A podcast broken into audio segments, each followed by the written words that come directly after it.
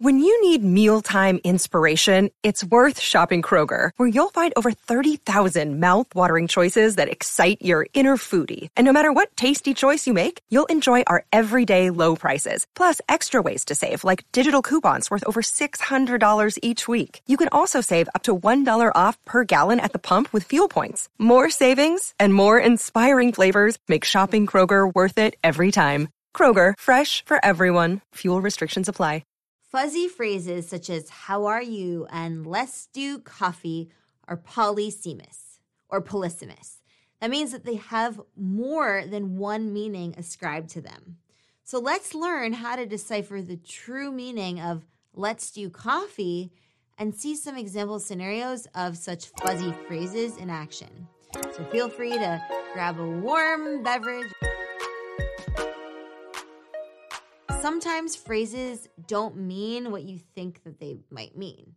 Take how are you, for example. When Americans ask you how you're doing, the preferred response, meaning the expected response, according to conversation analysis, would be fine, thanks. And you? Can't complain. And yourself? Hanging in there. You? You get the picture, right? These very formulaic responses. All right, well, what about the guys on the other side of the pond? The British phrase, how do you do, is met with the preferred response, how do you do? So somebody will say, how do you do? And the response is, how do you do? So, as you can see, when English speakers ask the question, How are you? they expect a succinct answer with as little elaboration as possible. Read no elaboration. In other words, no one is really asking how you're doing or how you're feeling.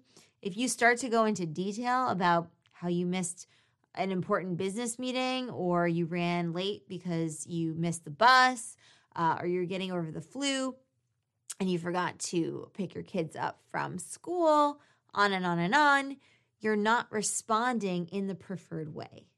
So, by preferred response, we mean the expected response, right? And anything out of the ordinary, meaning anything other than a fine thanks, how are you, in response would be considered a dispreferred response.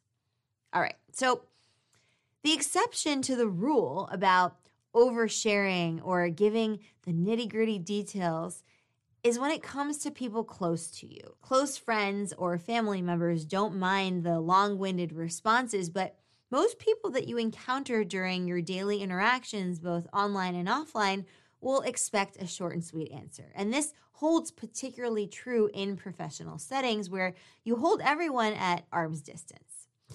Okay, so what about the phrase, let's do coffee? What does this actually mean?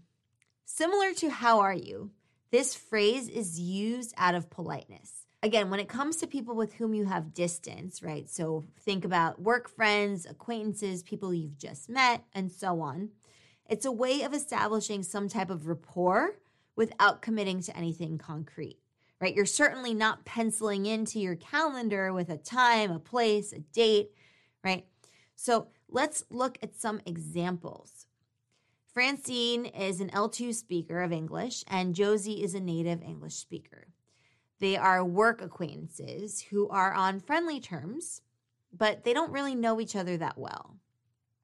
All right, so scenario A taking these expressions literally. Let's see what that looks like. Josie, Francine, haven't seen you since the last client pitch. Hey, Josie, I know, right? So, how are you? Oh, I'm okay. I have a headache and my stomach's a bit off since lunch. I'm guessing it was the chicken. Did you have the chicken? And I have so much paperwork to go through. And oh, sorry to hear that. Hope you feel better soon. Oh, thank you. I hope so too. I've. Oh, I gotta take this. But it was really nice running into you. Yeah, you too.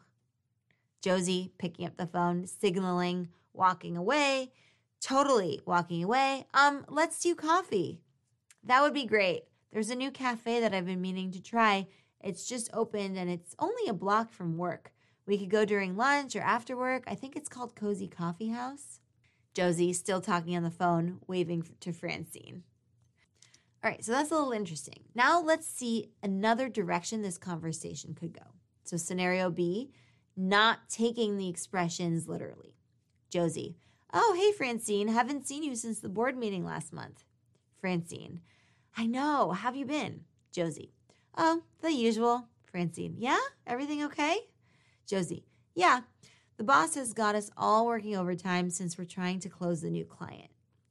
Francine, ugh, that's rough. Well, hopefully you'll land the client and can celebrate soon enough. Josie, tell me about it. Anyway, I gotta run, but I'll catch you soon. Let's do coffee.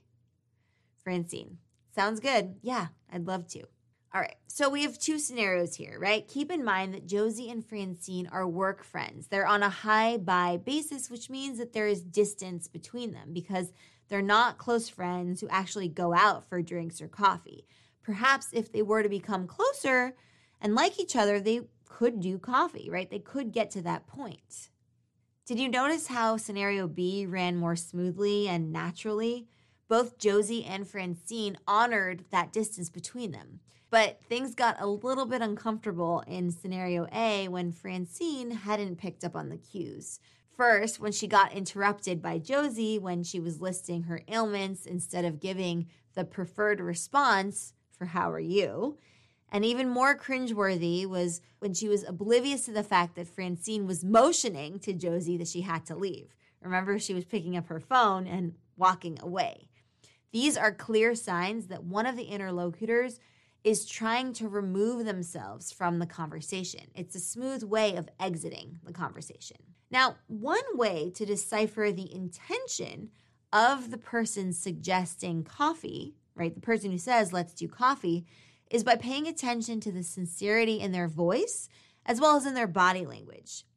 Understanding the intention behind a multifaceted phrase, you need to think about one, who you're talking to and what is your relationship to that person, right? How much distance you have between you. Is it a close friend or is it an acquaintance? Then you have to think about the body language of the person. Is the person saying it rushed? Are they trailing off? Are they trying to exit the conversation? Are they not even turned towards you but face somewhere else? So, are they using let's do coffee as a closing statement in lieu of See you soon, catch you later. And lastly, number three, you have to think about the context in which the conversation is occurring. Are you at work? Are you at an event? Are you at a close friend's dinner party? Are you at a birthday gathering? Paying attention to these three points will help you decode the meaning of let's do coffee and whether it's just a filler phrase, an exit strategy, or actually a genuine proposal to meet up. Once you've been able to unpack the intended meaning of the speaker, then I encourage you to try it out yourself. Use the phrase, let's do coffee, when you want to exit a conversation, but also use it with the people with whom you genuinely want to get coffee. Once you have clarity on your audience and the context of the conversation, this phrase will make so much more sense. I promise you. And as you can see, the meaning changes, right? So with close friends, let's do coffee might look something like this. Alex, hey Maddie, notice you weren't at Jen's party. I was going to text you, but Jen said that you were under the weather, so I didn't want to disturb you. Madison, oh, yeah, thanks, Alex. Sorry to miss it, but I saw the pictures on Insta and it looked like it was a total blast. Alex, yeah, it was a fun time. Anyway, how are you doing? Madison, feeling better. I'm going to the doctor later today, so we'll see what kind of bug I have. Alex, ugh, yeah. I think something's been going around. Jim's not feeling 100% either. Madison, nodding. Alex, well, let me know if there's anything I can do. You know I make a mean chicken noodle soup. Madison, haha, yeah, I remember. Well, I'm sure Jim needs it too, so save it for him. Peter is hopeless in the kitchen, but don't worry, I'll manage. Alex, ugh, don't be silly. I'll send you some over tonight. I was planning on making it anyway for Jim. Madison, ah, you're so sweet. Alex, and when you do feel better, let's catch up, okay? It's been ages. Madison, let's do coffee. Alex, yes, let's. We could go to Posy Rosie. It's supposed to be really good. Madison, oh, I've heard about that place. Alex, do you think next weekend would work for you? Madison, yeah, I should be fully recovered by then. At least I hope. Alex, great. I'll send you a calendar invite. Madison, perfect. Looking forward to it. Alex, same here. Okay, well, feel better, Maddie. Madison, thanks, Alex. And I'm excited for the soup. Thank you so much for that, too. Alex, don't even mention it. All right, so do you see how that exchange was so smooth, smooth like icing? Well, that's because Alex and Madison are close friends. There's less distance between them from your typical work friends. Alex calls Madison by her nickname Maddie, so you can tell that they're quite close. Also, they have overlapping friends, right? Probably from the same friend group that they hang out with. And lastly, they are on a calling and texting basis, which also means that they are close. Some of you might also have picked up on the fact that they know each other's husbands and they know where each other live, so they've probably hung out at each other's homes as well. All in all, this is a very different type of conversation than we saw in scenarios A and B. A conversation like this would most likely occur between two close friends or people who are really trying to make an effort to become close friends. You may have also noticed that their treatment of Let's Do Coffee wasn't void of meaning. It was actually a proposal to get together. So, as you can see, audience and context are everything when it comes to language use and the intended meaning of fuzzy phrases such as, How are you? and Let's do coffee. Thank you so much for joining me for this advanced English lesson.